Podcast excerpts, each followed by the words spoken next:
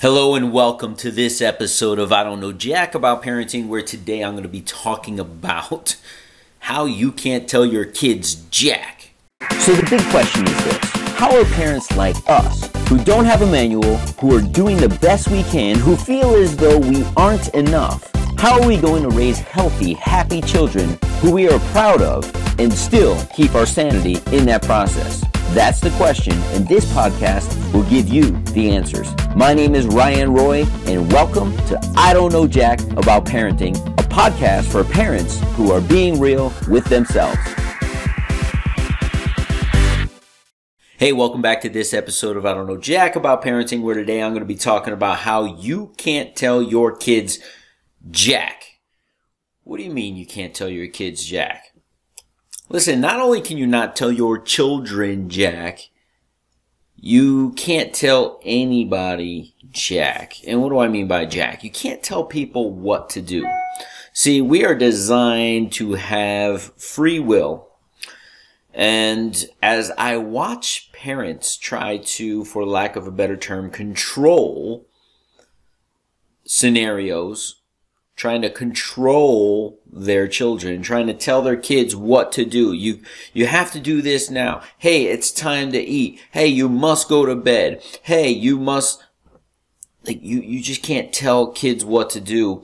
Uh, unfortunately, this happens in my own household. We are currently uh, on vacation and uh, we are in an unfamiliar setting to the one and a half year old. And as it's uncomfortable for all of us to do a full day of traveling where we had to get split up on a flight, um, we went to two different cities. My wife booked the uh, the car rental in the city that I was flying into, so it was under her name. So when I got there, they wouldn't honor it, even though I was willing to get her on FaceTime and show her ID across FaceTime and see that we have the same address so we had to rebook it right after waiting in a long line. She's with a toddler in another airport, uh, which we flew into New York, just so you know, one in LaGuardia, one in Kennedy. They're 10 miles apart. Um, get the car rental, get over to grab her. She had already eaten lunch. Myself and my seven year old hadn't eaten yet, trying to get connected. It was just kind of an uncomfortable scenario, not to mention we have a three hour drive up to where we're heading um, for our vacation spot. And then we get to where we're going, and it's like time to take a nap. And she's like, You have to take a nap to the little one. And I'm like, He doesn't want to take a nap. He's been in a, a car seat, which got into an airplane, which is in a car seat, which got was in pretty much a, a, a car street seat slash stroller for numerous hours. This kid's been sitting on his butt all day long, and now you finally have time to do what you think is necessary. And you're like, you must do this right here in this moment. He's thinking, all I want to do is get out of the car seat. I've been chilling all day, mom. I'm ready to play. Uh, and she knew he'd be off his schedule and she wanted him to do this. She's like, all right, if you're not going to, you're not going to take a nap, you're going to eat right now. And he's like, no, I don't want to eat. And it's just interesting. And, and, and listen, all parents have really good intentions. Um, and I'm looking at this, and I listen. I don't know jack about parenting, and some of you are over there like, "Yeah, keep him on the schedule. Yeah, do this." He's been off the schedule all day long. Let's exhaust him to get him back on the schedule the next day. Is my philosophy. Seeing he's been on the off schedule all day long. So I'm just watching this happen and look, we're on vacation. I don't want to interfere. I don't want to, you know, tell my wife what to do. But at the end of the day, I'm watching it and, and I write this and I coach this and I tell people this. You cannot tell anybody what to do. When someone asks for advice, and this is just life now. This isn't even parenting. When somebody asks you for advice and you say, well, you should do this, it goes in one ear and out the other. But if you say, listen, do you mind if I give you my perspective? And they say, sure. You've already asked for permission to give them a perspective. Say, if it were up to me and it was my scenario and it's not, I would choose this because X, Y, Z. However, it's not my scenario, it's yours. Do you have another viewpoint that you'd like to share? And maybe they share a little more and you go, oh, based on that new information, because I wasn't privy to it, I may do this, that, or that, or this, that, and that. But ultimately, the choice is yours. See, when you put it that way, even to children. So, just last night, my son said, I said, hey, it's time to go to bed. It's late.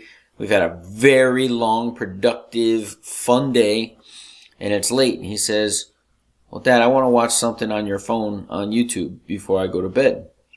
I said, uh, that's not going to happen. And he says, well, then I'm not going to be able to sleep. So now I gave him two choices. And when we're in a different city and we're, we're at a, our uncle's cabin and he's in an unfamiliar space. It's not the comfort of his own bed. I tend to put him down and hang out with him for a little while while he goes to sleep. I said, so here's the deal. You're going to go to sleep, right? We're, we're eventually going to sleep. So you can fall asleep with me or you could fall asleep without me. Uh, I'll fall asleep with you. Fantastic. What did I have to do with a YouTube video? None. I just gave him options.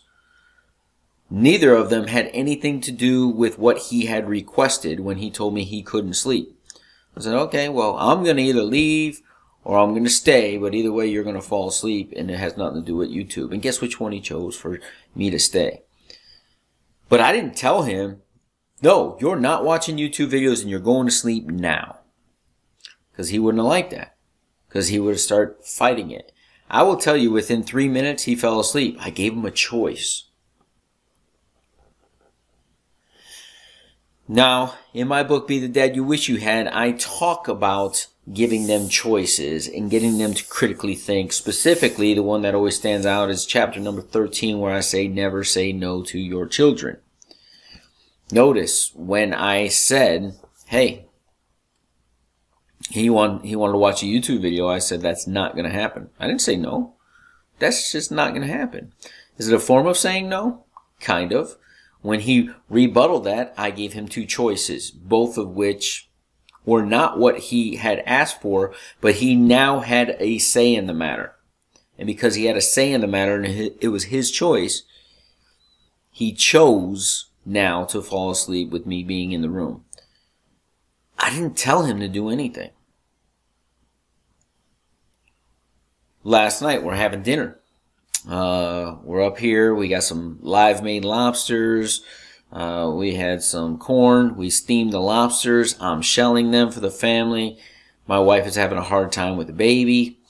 And I want people to enjoy their meal, right? We just put on a spread, uh, and, and, and I want people to enjoy the lobster.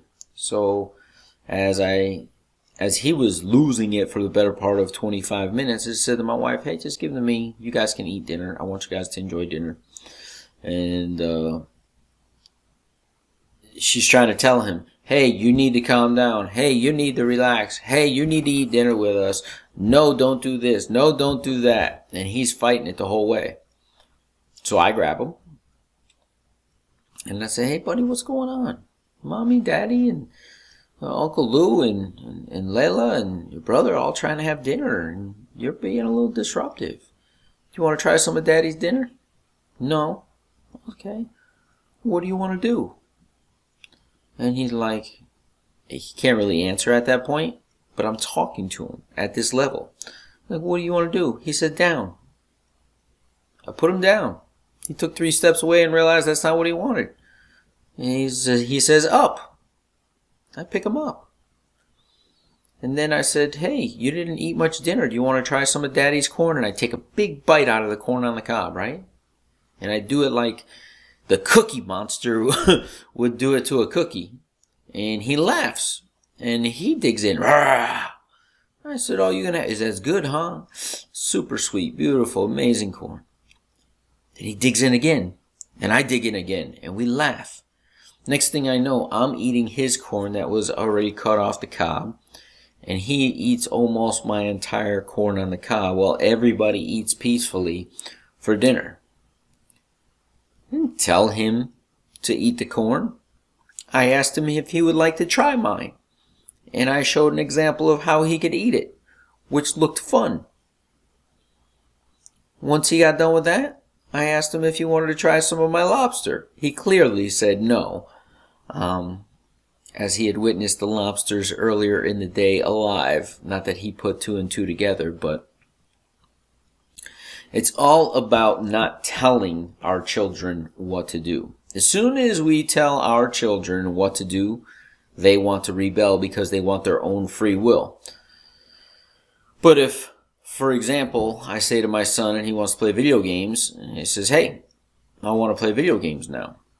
I said, Well, um, I don't think now's the best time because we're about to go and do something. But how about either you could play in a half hour, for a half hour, or you could play later on this evening after dinner while us adults are having conversation, and you'll get a full hour. Which one do you want? Uh, I'll take the full hour this evening. Okay. But notice what he wanted. He wanted to play now. I gave him two options. I didn't say, hey, you can play tonight afterwards, after dinner. You, you, you hear that? You give them two choices, not just your one option. And they pick the better of the two for them. It gets them to critically think, which one's in my best interest? Which one do I want more? But when you tell them, no, you're, you you can play tonight, and that's the only option, he's like, but I wanted to play now. They just want choices. So I empower you. I urge you. I, I wish I saw more parents give their kids options as opposed to just telling them no or just telling them and dictating to them how it is. Why? Because I'm the parent. Just doesn't fly with you. It doesn't fly with me. Just, why should I do this at work? Well, I'm the boss. Yeah, but it doesn't make any sense what you're having me do. Are you questioning my authority? Yeah, actually I am. And I th- just this morning also, my son asked my wife something. He didn't like the answer. Oh, he wanted to go outside and play in the rain. He goes, Dad, can I go play in the rain? And we could talk about this in another episode, and I think we will. I said, you know what? I'm good with you playing in the rain. But I test so I asked mom. No. And I said, well, why don't you ask her why? Mom, it's just water. Why can't I play in the rain? Because we don't have any clothes for you. We're on vacation. I didn't bring all these clothes for you to go and get soaked in the rain. And we'll leave that one for another episode. So I listen, I don't know jack about parenting. I say it every single episode. However, what I do know is people don't like to be dictated to. People want choice. So the best way to empower you with your kids is by giving them options. And the more options you give them, the better off you'll be as a parent. We'll see you in the next episode. Do you want to be the dad you wish you had? If so, go get my free book, Be the Dad You Wish You Had, at BeTheDadYouWishYouHad.com. Inside, you'll find my most effective 40 tips to quickly and easily transform yourself into the ideal dad. Go to BeTheDadYouWishYouHad.com now and get it while it's free.